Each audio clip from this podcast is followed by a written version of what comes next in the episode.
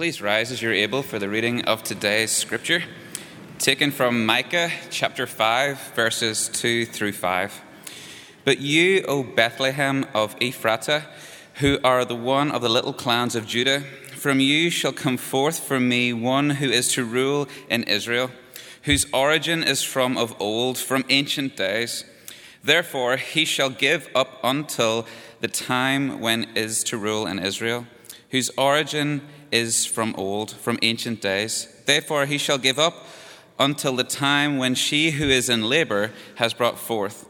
Then the rest of his kindred shall return to the people of Israel, and he shall stand and feed his flock in the strength of the Lord, in the majesty of the name of the Lord his God. And they shall live secure, for now he shall be great to the ends of the earth, and he shall be the one of peace. If the Assyrians come into our land and tread upon our soil, we will raise against them seven shepherds and eight installed as rulers. This is the word of God for the people of God. Thanks be to God.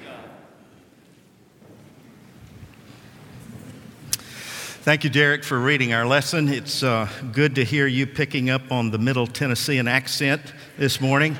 Uh, you're becoming one of us the longer you're here, and we're grateful uh, thanks to the ensemble for the beautiful, beautiful anthem that they've shared with us, and we look forward to more uh, after the message. I hope you're going to be here uh, tomorrow at one of about 15 worship services that we'll be hosting together uh, that begin at 12 noon. We're so excited about tomorrow and today as we conclude this series that we started at the 1st of December on the prophets, the prophetic voices, of course, are actually the cradle of the incarnation. But tomorrow night, at all services, tomorrow afternoon and tomorrow evening, we'll be reading from Luke 2, the Old King James uh, version together, verses 1 through 20. And we look forward to the music, to the message, to the fellowship, and to communion celebrating on Christmas Eve.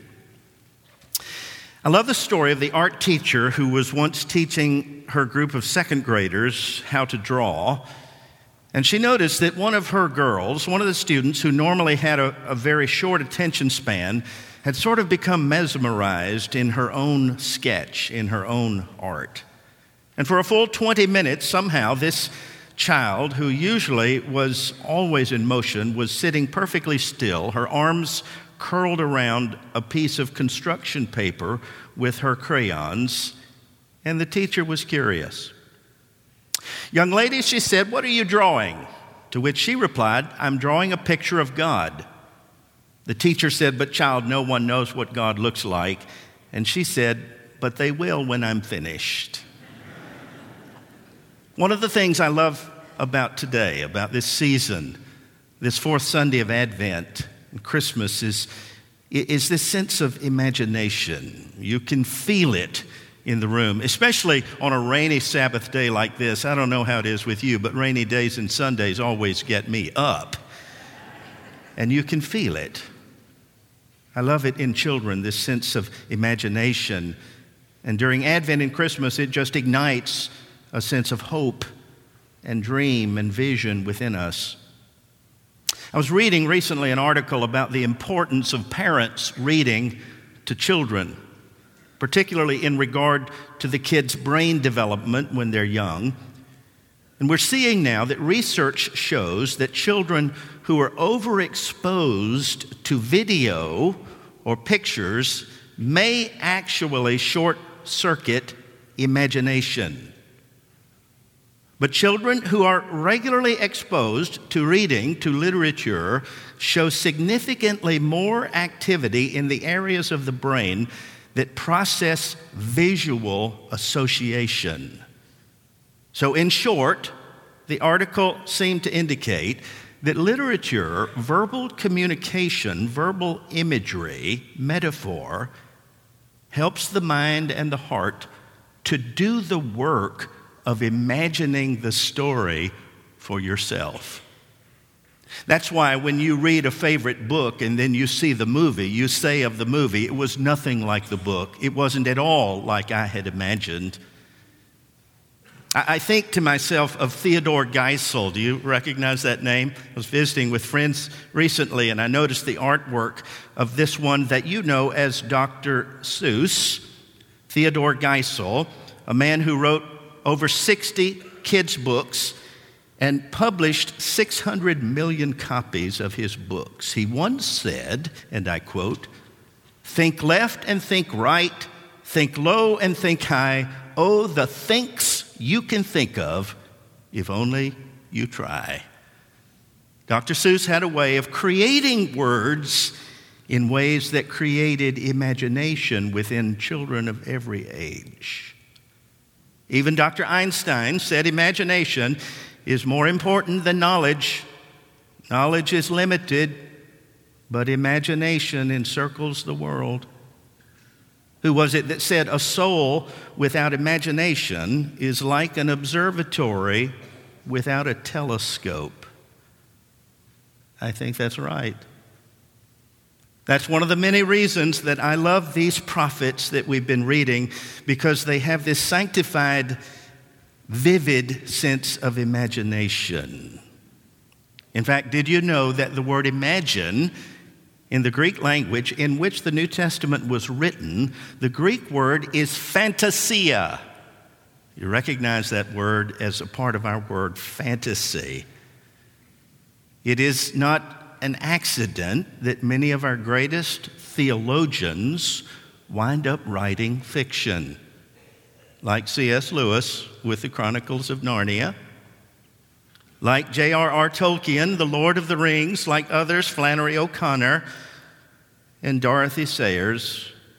And I don't know about you, but personally, I'm at the point in our postmodern culture where I now think it's time to move on from the age of information to the age of imagination.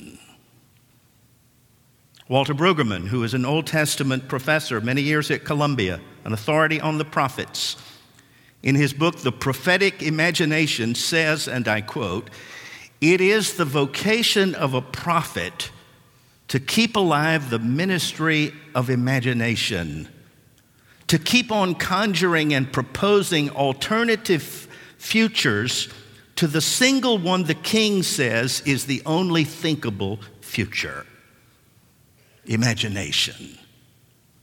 I don't know about you, but I've noticed that people in charge, church and world, are often threatened by prophets. Have you noticed that?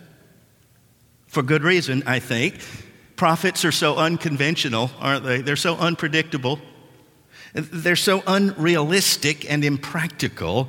In fact, listen to Micah 4, verse 3 and they shall beat their swords into plowshares and their spears into pruning hooks. Now, I don't know about you, but it sounds a little naive to me, doesn't it, you? It sounds a little utopian if you ask me. That's why I think Karl Marx called religion the opiate of the people, because he saw faith as a denial of reality. But of course, it isn't so. Prophets are not pie in the sky people, they don't deny reality, they define it from the inside out. Let me give you another taste of the prophet Micah, although I warn you, it is reality. The leaders of Israel and Judah are contemptuous of justice. They twist and distort right living. Judges sell verdicts to the highest bidder. Priests and preachers mass market their teachings. Prophets preach for high honorariums, all the while posturing and pretending dependence on God. We've got God on our side, they say. He'll protect us from disaster. Why, because of people like you, says Micah, Zion will be turned back into farmland. Jerusalem will end up as a pile of rubble, and instead of the temple on the mountain, it will be a few scraggly pines. End of quote. I don't know about you, but that doesn't sound like opium to me. It sounds more like iodine. Prophetic teaching doesn't numb our senses, it often stings our senses And Micah was not a painkiller. In fact, the kings would have said he was simply a pain. It is no wonder then that a prophetic lifestyle would have been so brief. They did not last long because they make people think, and that's dangerous. We can't have that. Lewis Carroll, who wrote Alice in Wonderland, once said listen to this Imagination is the only weapon in the war against reality. Micah had imagination. In fact, did you know that his very name in the Hebrew means, Who is like the Lord? His signature verse is in chapter 1, verse 1, as all prophetic signature verses are, and it begins like this The word of the Lord came to Micah of Moresheth in the days of King Jotham, Ahaz, and Hezekiah of Judah, which he saw concerning Samaria and Jerusalem. These three kings ruled the northern and southern kingdom between the years 742 and 687. His hometown, Micah's hometown village, Moresheth, was a backwoods, hole in the wall town that would have been maybe kind of like Waverly or Flatwoods, Tennessee. It was 22 miles southwest of Jerusalem. Some referred to Moresheth as Moresheth Gath because it bordered the Philistine town called Gath, which incidentally was the birthplace of a great warrior. Maybe you remember his name, Goliath. Unlike Zephaniah, whom we talked about last week, Micah didn't come from nobility. He came from the other side of the tracks. Micah wasn't a blue blood, he was a blue collar. In fact, he came from farmers and shepherds. He came from the soil. He was what we might refer to today as a, a Jewish redneck from Rocky Top. He lived in a time of spiritual and moral decay. He saw trouble coming and he foretold the destruction of the divided kingdom, Samaria and Jerusalem, and it occurred he defined reality, and it happened. But then he goes on in Micah 5 to transcend reality. By the way, this is what poets and priests do. They are realistic, but they see beyond realism. God enables them to see beyond the surface into the heart. That is not to say that God is irrational, it means that God is trans rational. He is not unreasonable, but he supersedes our reason. You need some scripture for that? Isaiah 55, verse 8. For my thoughts are not your thoughts, says the Lord, and my ways are not your ways. In other words, God is not confined to my narrow categories of logic and reason and what he is supposed to be doing. In Micah 5, the prophet transcends the reality of decadence. But you, O Bethlehem, who are one of the tiniest clans of Judah, from you shall come forth for me, one who is to rule Israel, whose origin is from old, from ancient of days, and he will stand and feed his flock in the strength of Yahweh, and they shall be secure, and he will be your peace. Now, notice I've underscored and italicized Bethlehem. In the ears of a Jewish audience, the very mention of Bethlehem in a sermon would signal something very important. What is it? Well, first of all, it's David's hometown. The most beloved king in the history of Israel came from Bethlehem, and that word Bethlehem, Bethlehem, literally means house of bread. Secondly, Bethlehem, like Micah's hometown, Moresheth, is in the boondocks. It's in the sticks. In fact, it was so far back in the woods, you had to walk towards town to hunt. It's outside of the city. It's outside of Jerusalem. In other words, it's outside of the center of power and privilege. They don't even have a stoplight. It's a one horse town, insignificant, inferior, that doesn't even make the map. Three centuries before Micah wrote these words, 1 Kings 16 says, that it was to Bethlehem that a prophet named Samuel was sent to anoint a king who would follow Saul. God directed Samuel to Jesse's place. You remember Jesse had a house full of boys.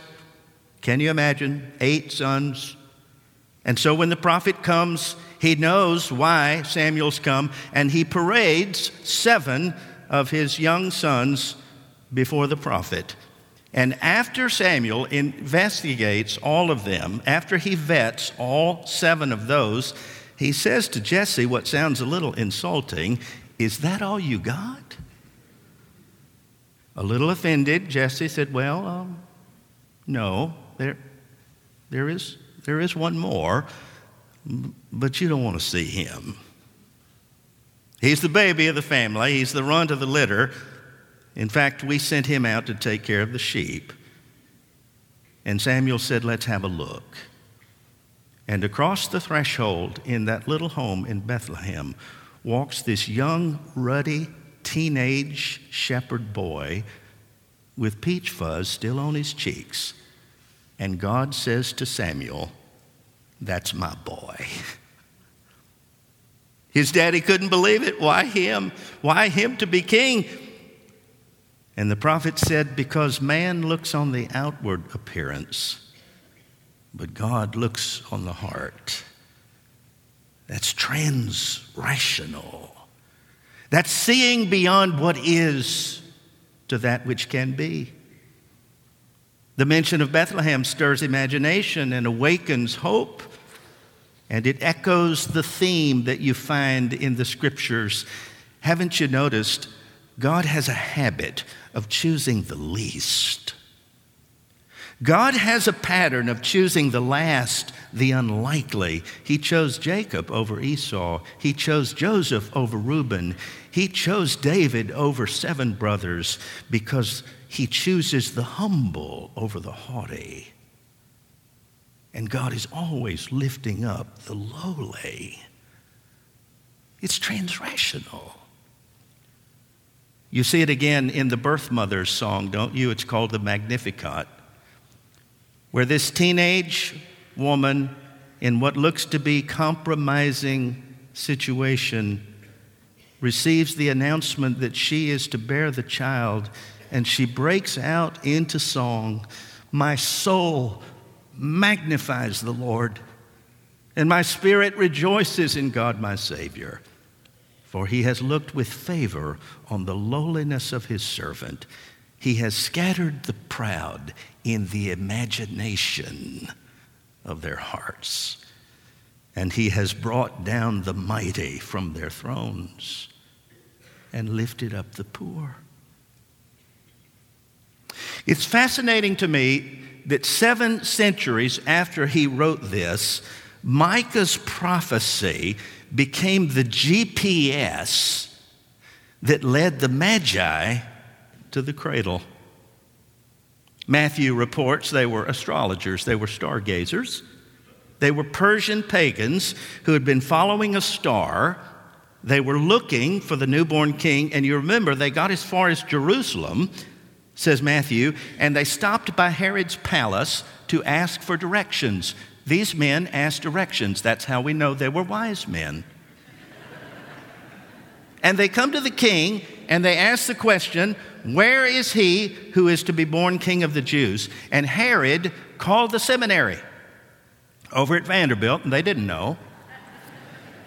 He called the faculty at Duke. They didn't know. He called SMU, called Asbury. They didn't know. Finally, he called Emory University, where I went to school, and they knew. They opened their Bibles, their scrolls, and they pointed to this minor prophet who only wrote seven chapters. And they said, Well, it says here that in Bethlehem the smallest, most unlikely of places in the world, there will come forth a Savior, a son of David, a shepherd. And so these unorthodox pagans hightailed it to Bethlehem. It's always struck me as ironic that among the first to kneel at the cradle were these unorthodox pagans who didn't know Scripture, while the Orthodox believers who knew the Scripture stayed home. They didn't go.